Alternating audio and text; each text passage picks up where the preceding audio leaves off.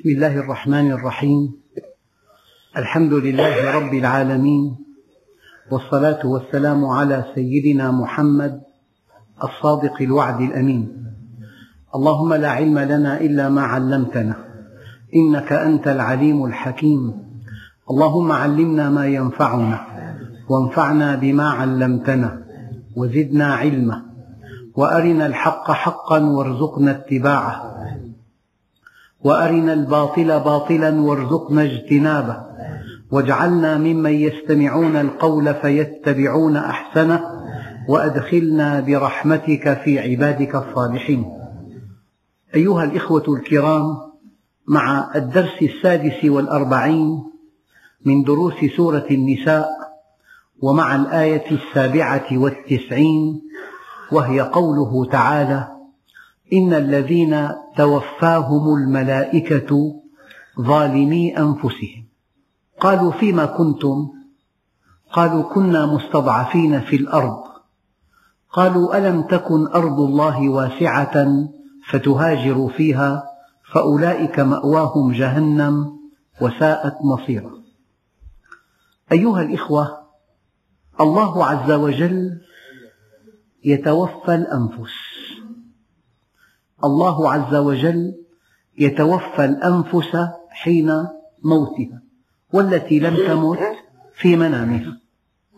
يعني هذه النفس التي هي ذات الإنسان وضعت في أمانته في الحياة الدنيا. وكلف أن يعرفها بربها وأن يحملها على طاعته وأن يطهرها ويزكيها بالقرب منه. وقد قال الله عز وجل قد أفلح من زكاها وقد خاب من دساها. إلا أن هذه الأمانة ليست إلى أبد الآبدين هي أمانة بين يديك إلى وقت معلوم. هي أمانة بين يديك إلى وقت معلوم. النجاح كل النجاح والفلاح كل الفلاح والفوز كل الفوز والتفوق كل التفوق في أن تزكيها. أي أن تعرفها بربها وأن تحملها على طاعته وأن تسعدها بالقرب منه. وقد أفلح من زكاها وقد خاب من دساها من تركها جاهلة غير منضبطة بمنهج الله. تملأها الشهوات والأدران. هذه أشقى النفوس. لكن الإنسان لا بد من وقت تسترد فيه الأمانة تسترد فيه الأمانة. ولعوام الناس كلام يقترب من هذا المعنى. يقولون صاحب الأمانة أخذ الأمانة. نفسك أمانة بين يديك. كل بطولتك أن تزكيها. أما هي أمانة لا إلى أبد الآبدين إلى وقت معلوم. إلى وقت معلوم. الله عز وجل قال وسارعوا إلى مغفرة من ربكم وجنة عرضها السماوات والأرض. قل يتوفاكم ملك الموت الذي وكل بكم. نعود إلى الوفاة الذي يأمر بالوفاة هو الله الآمر الأعلى. والأمر يتوجه إلى ملك الموت. قل يتوفاكم ملك الموت الذي وكل بكم. فالله عز وجل إذا قال الله يتوفى الأنفس حين موتها أي هو الذي يأمر. وإذا قال الله عز وجل قل يتوفاكم ملك الموت الذي وكل بكم أي هو المنفذ. وإذا قال الله عز وجل توفته رسلنا هؤلاء أعوان ملك الموت. الحقيقة الله عز وجل هو الذي يأمر وملك الموت مشرف على التنفيذ وله أعوان أشير إليهم في قوله تعالى توفته رسلنا وهم لا يفرطون. على كل هذه النفس التي أودعت في الجسد والتي خلق لها الكون من أجل أن تعرف الله والتي أعطيت العقل من أجل أن تهتدي إليه والتي فطرت فطرة تتوافق مع منهج الله وقد أودعت فيها الشهوات لترقى بها إلى رب الأرض والسماوات وقد أعطيت حرية الاختيار وقد وضع لها منهج قويم تسير عليه هذه النفس البشرية المعنية بالخطاب. إن الذين توفاهم الملائكة يعني جاءهم ملك الموت وهم ظالمو أنفسهم. الإنسان متى يظلم نفسه؟ حينما يضيع عليها خيرا كثيرا. هي خلقت للأبد خلقت للجنة فغفلت عن الله عز وجل واهتمت بالدنيا والدنيا محدودة. الدنيا أمدها قصير. مركبة على المتاعب. أما الذين رضوا بالحياة الدنيا واطمأنوا بها والذين هم عن آياتنا غافلون هؤلاء هم الخاسرون. فمن هم الذين ظلموا أنفسهم؟ هم الذين قهروا على أن يعصوا الله عز وجل. يعني وضع استثنائي. وقد مر في التاريخ الإسلامي حالات كثيرة جدا. أن بلدا من البلدان لا يستطيع فيه المؤمن أن يطيع الله عز وجل. يجبر على معصية الله. هذا الإنسان إذا بقي في هذا البلد في البلد الذي يجبر فيه على معصية الله ولا يتاح له أن يطيع الله ولا أن يعبده إذا بقي في بلد وضحى بالجنة من أجل أن يبقى فيه آثر ماله آثر من حوله آثر بلدا ألف فيه. هذا يموت ظالما لنفسه لأنه استعجل العاجل وضيع الآجل. لأن هذه الآية جاءت في سياق الجهاد. فالبلد الذي لا تستطيع أن تعبد الله فيه ينبغي ألا تبقى فيه. لأنك مخلوق في الدنيا من أجل العبادة. كلام دقيق. لأن علة وجودك في الأرض من أجل أن تعبد الله. فإذا حيل بينك وبين أن تعبده إذا حيل بينك وبين أن تؤدي الغاية التي خلقت من أجلها إذا حيل بينك وبين أن تطيعه لا شيء يعذرك يوم القيامة. ينبغي أن تهاجر. هذه الهجرة في سبيل الله. هذه الهجرة فرارا بدينك. هذه الهجرة صون لعرضك. هذه الهجرة ضمان لمستقبل أبنائك. كلام دقيق واضح كالشمس. أي بلد في الأرض حال بينك وبين أن تعبد الله؟ حال بينك وبين أن تعبد الله. ينبغي ألا تبقى فيه.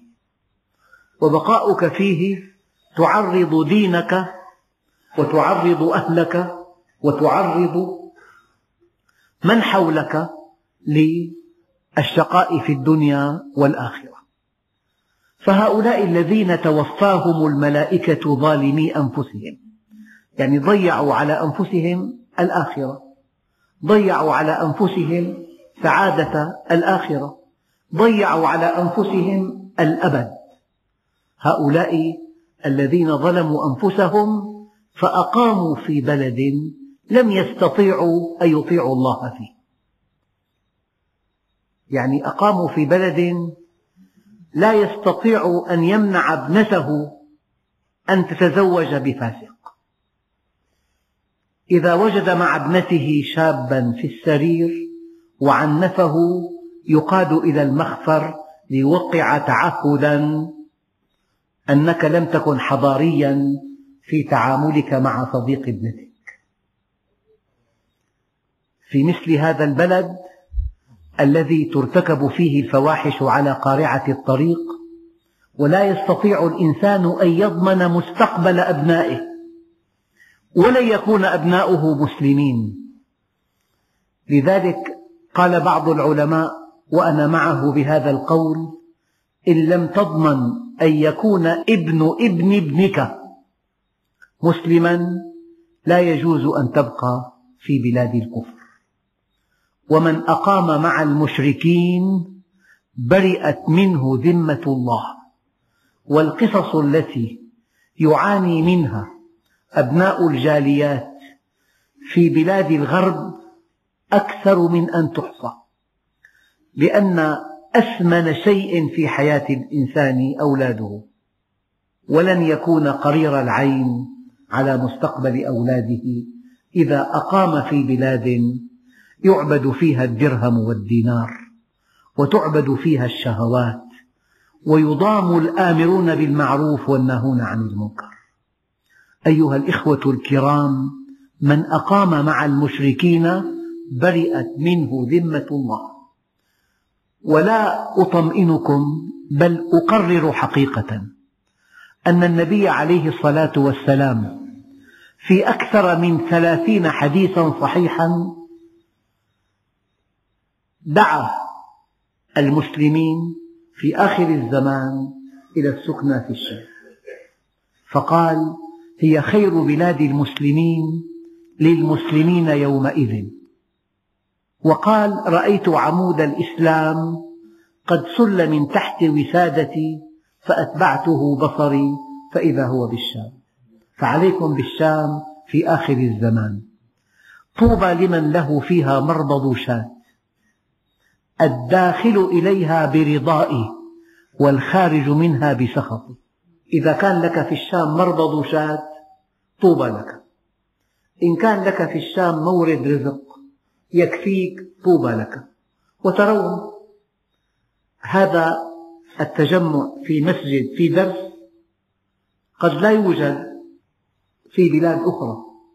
في بلاد أخرى قد تسأل سؤالا إذا دخلت المسجد مرة واحدة. نحن والحمد لله كما ترون. الجوامع مكتظة بالمصلين. وأرجو الله سبحانه وتعالى أن يضاف إلى هذا التجمع التقوى والصلاح نعم. فلذلك هذا الذي يؤثر بيتا مريحا ومركبة فارهة وحديقة غناء ومسبحا خاصا ودخلا فلكيا ولا يهتم لدين أبنائه ولا, ولا لمستقبلهم هذا إذا توفته الملائكة فهو ظالم لنفسه لأن أثمن شيء في حياة الإنسان أولاده. وكنت أقول دائما لو بلغت أعلى منصب في العالم ولو جمعت أضخم ثروة في العالم ولو نلت أعلى شهادة في العالم ولم يكن ابنك كما تتمنى فأنت أشقى الناس. لأن ابنك امتداد لك لأنك لن تسعد إلا إذا قرت عينك بأولادك. ولو فرضنا جدلا أنك نجوت بدينك في بلاد الغرب لن ينجو أبناؤك. أبناؤك سوف يكونون ويشكلون تشكيلا آخر لا ترضى عنه. يعني هذه الآيات يمكن أن تفهم في هذه المعطيات التي نجدها في عالمنا المعاصر. إن الذين توفاهم الملائكة ظالمي أنفسهم. من أجل الدنيا أنا أسميها دائما هجرة في سبيل الشيطان.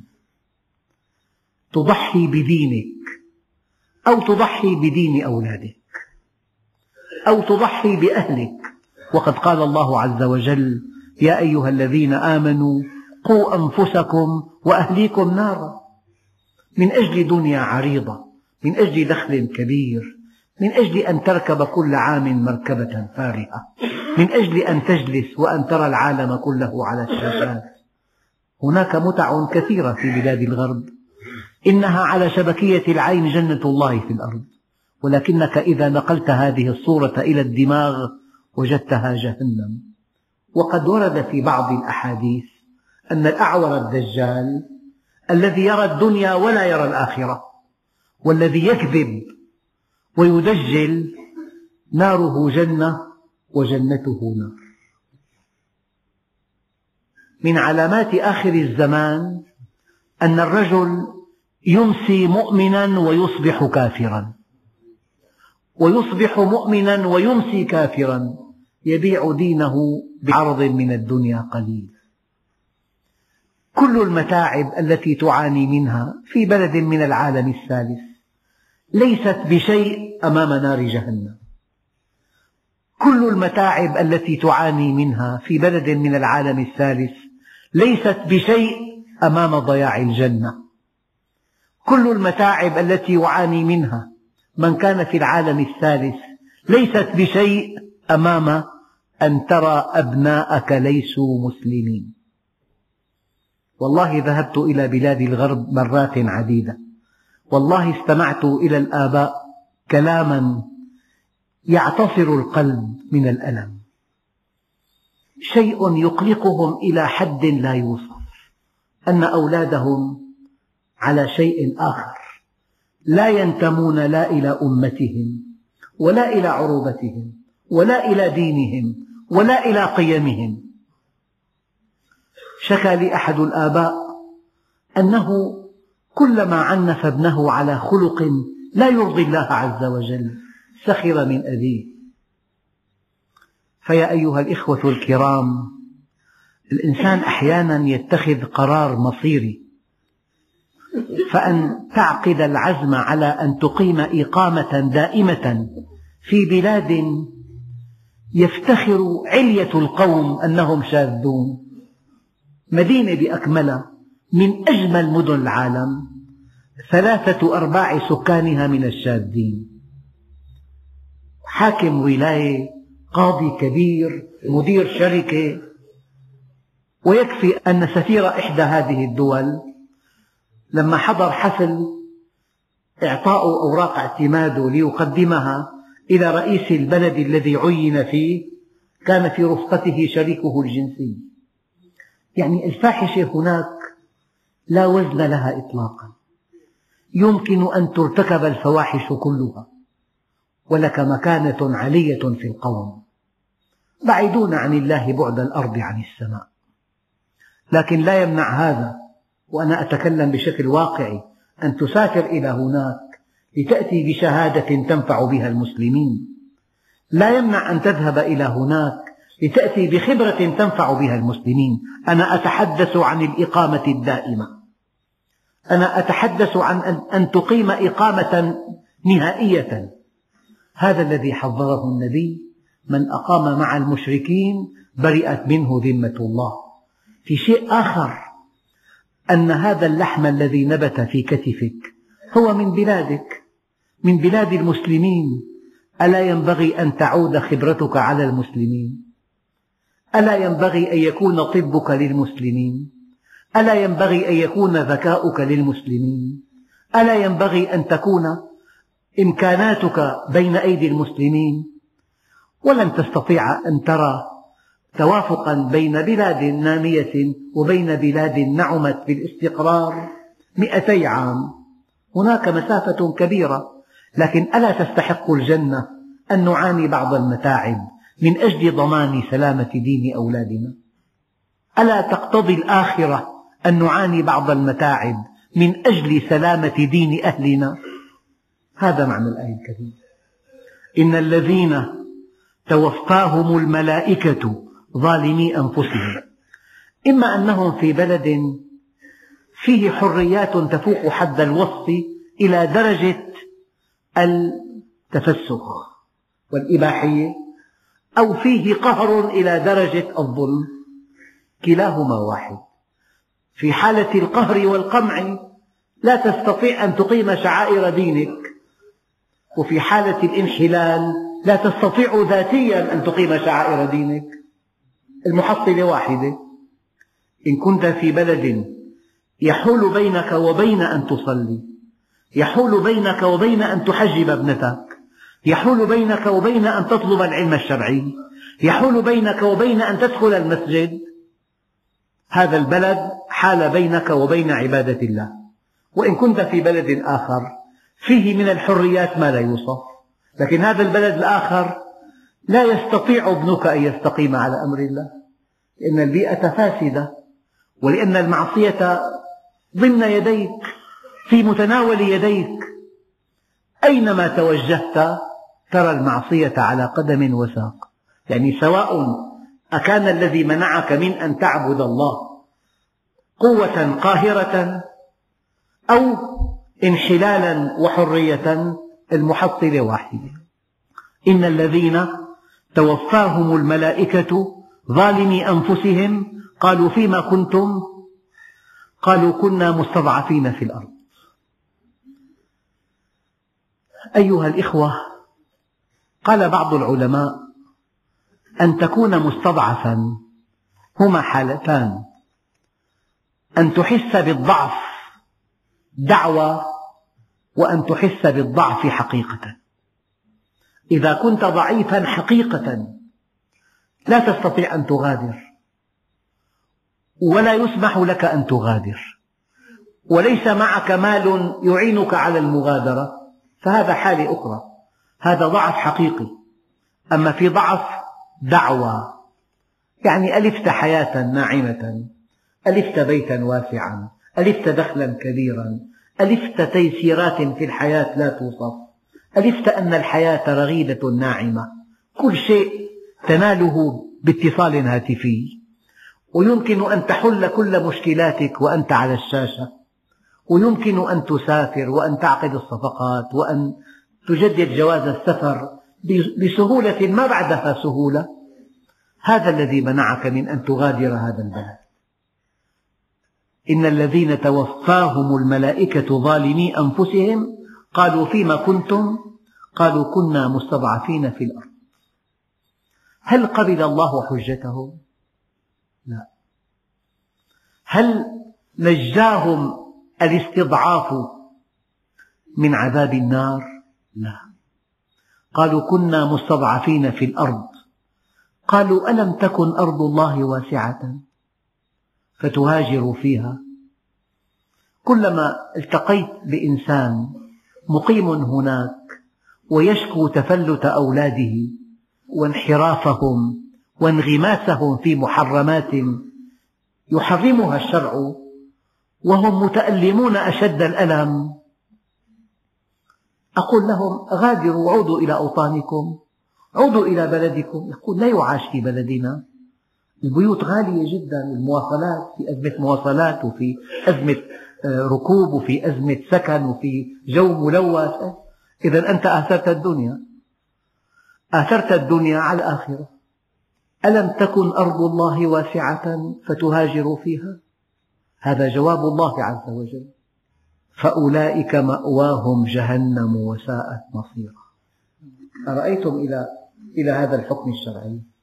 أرأيتم إلى مصير هؤلاء الذين طابت لهم السكنى في بلاد الغرب ومدحوا جمالها ومناخها وأمطارها ولونها الأخضر ورخص أسعارها وسهولة التعامل مع بعض الناس.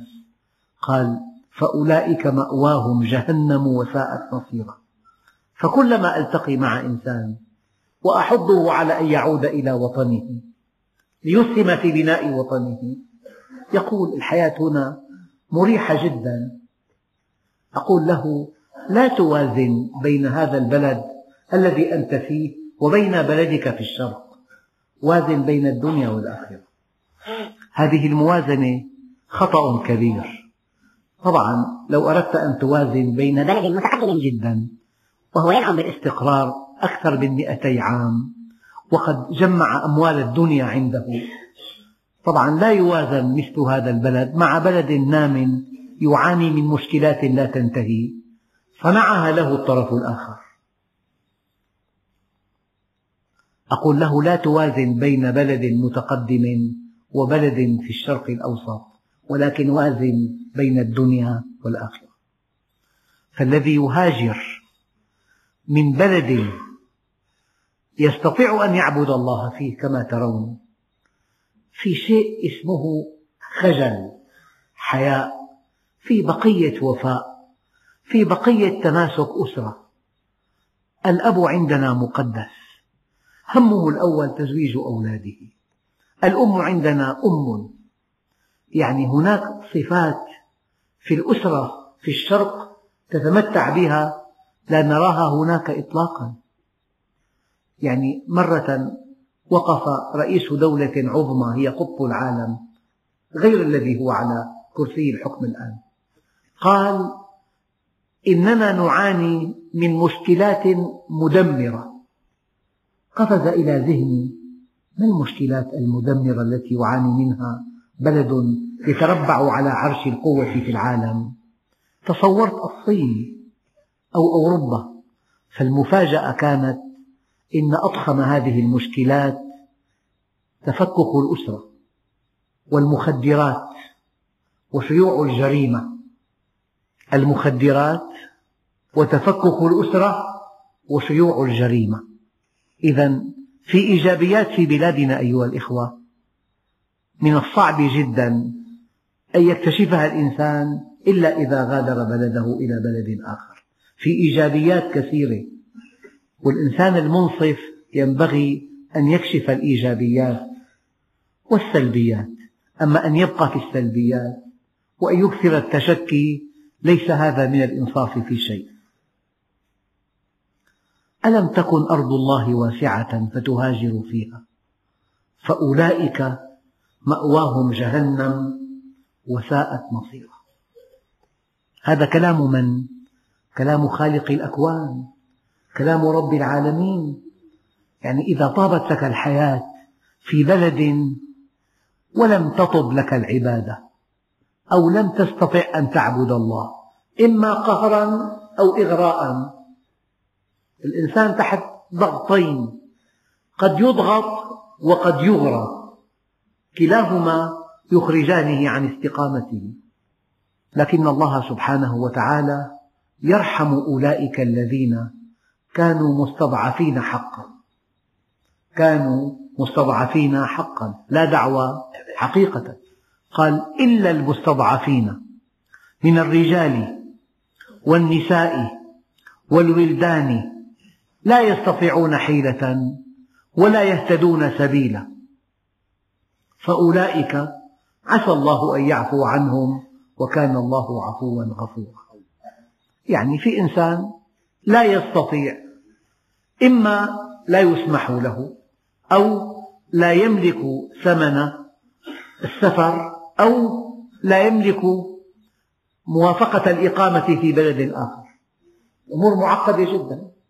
قد لا يستطيع أن يغادر أو لا يملك ثمن المغادرة أو لا يسمح له أن يقيم هناك.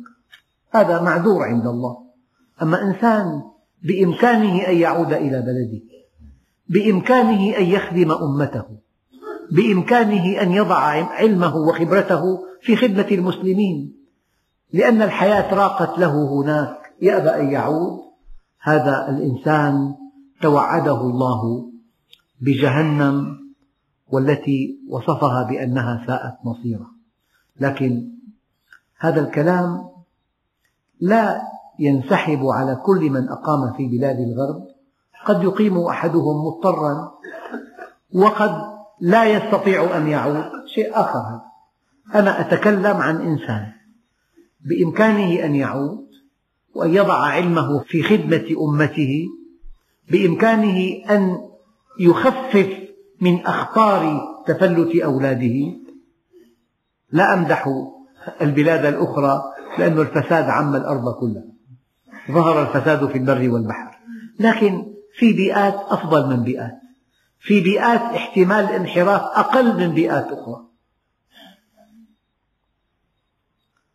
ثم يقول الله عز وجل ومن يهاجر في سبيل الله. ذكرت في مقدمة هذا الدرس هناك هجرة في سبيل الشيطان. من أجل الدرهم والدينار من أجل التمتع من أجل الحرية بمعنى التفلت. هذه هجرة في سبيل الشيطان.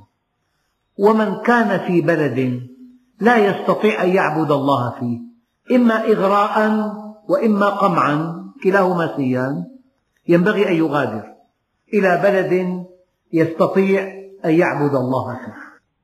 قال ومن يهاجر في سبيل الله يهاجر في سبيل الله يعني فرارا بدينه أو صونا لدينه وإنقاذا لأهله ولأولاده. ومن يهاجر في سبيل الله يجد في الأرض مراغما كثيرا وسعة المراغم جمع اسم المفعول. هذا الجمع من مادة رغم والرغام هو التراب. رغم أنفه يعني لامس التراب. مراغما كثيرة يعني إذا هاجر في سبيل الله وأقام في بلاد المسلمين وصان دينه وعرضه يكون قد أرغم عدوه ومرغ أنف عدوه في التراب. لأنه نجا بدينه. لأنه ضمن آخرته. لأنه أصلح حاله. ويا أيها الإخوة الأكارم إخوة كثر أخذوا قرارا مصيريا بالعودة إلى بلادهم وخدمة أمتهم. في البدايات عانوا من بعض المتاعب امتحانا لهم وتأكيدا لإخلاصهم في قرارهم. لكن بعد حين وفقوا في حياتهم وهم يلهجون بالشكر دائما على أن الله مكنهم وأعانهم على أن يعودوا إلى بلاده. هذا كلام دقيق أقوله. ومن يهاجر في سبيل الله كلام خالق الكون يجد في الأرض مراغما كثيرا يعني يجد إلى البلد الذي هاجر إليه في سبيل الله ما يرغم عدوه على احترامه أو ما يجعل أنف عدوه يلامس التراب. أنه عدوه أراد أن يضيع عليه آخرته. الطرف الآخر أراد أن يضيع دينه. أراد أن يجعل أولاده متفلتين. أراد أن يعيشوا إباحيين. كلام دقيق. يعني حينما تؤسس مدرسة في بلاد الغرب. لا تعلم فيها الدين ولا اللغة القومية. يعطون على كل طالب مبلغ فلكي. أما إذا علمت اللغة القومية وعلمتهم الدين لا تأخذ شيئا كمساعدة. إذا حينما يريد الطرف الآخر أن يكون أبناؤك إباحيين وأن يقيموا علاقات محرمة في الإسلام من أجل تأخير سن الزواج. وحينما تعقد المؤتمرات مؤتمرات السكان لأن يعود الإنسان إلى حيوانيته تماما. أنت حينما تعود إلى بلدك وتصون أهلك وأولادك تكون قد أرغمت أنفه. تكون قد انتصرت عليه. ومن يهاجر في سبيل الله؟ يجد في الأرض مراغما كثيرا وسعة والله أيها الإخوة أخ كريم أرسل لي رسالة. قال أنا سمعت أشرطة كثيرة في بلاد الغرب. هذه الأشرطة ملخصها أن أعود إلى بلدي. واتخذ قرارا بطوليا وأنهى علاقاته وعاد إلى بلده ليضمن دينه. بعد أيام من عودته توفاه الله بحادث سبحان الله. ومن يخرج من بيته مهاجرا إلى الله ورسوله ثم يدركه الموت فقد وقع أجره على الله. وكان الله غفورا رحيما. أخذ نيته. يعني أخ جاء من بلاد الغرب وحدثني عن قصته وقرأ رسالته. استمع إلى أشرطة كثيرة. وجد أن هذا الكلام كلام دقيق وخطير. فلا بد من أن يكون له موقف. فالموقف الذي يرضي الله أن يعود إلى بلاد المسلمين لينجو بدينه ليفر بدينه أولا ليضمن دين أهله ثانيا. بعد عودته بأيام مات بحادث. سبحان الله هذه الآية تشير إلى هذه الحالة. ومن يهاجر في سبيل الله يجد في الأرض مراغما كثيرا وسعة ومن يخرج من بيته مهاجرا إلى الله ورسوله ثم يدركه الموت فقد وقع أجره على الله. وكان الله غفورا رحيما. أيها الإخوة هاتان الآيتان المتعلقتان بالهجرة أحكام عامة وتوجيهات عامة. لكن لكل إنسان مقيم أو مسافر مهاجر أو غير مهاجر حالة يعلمها الله. فأنا أضع قواعد عامة.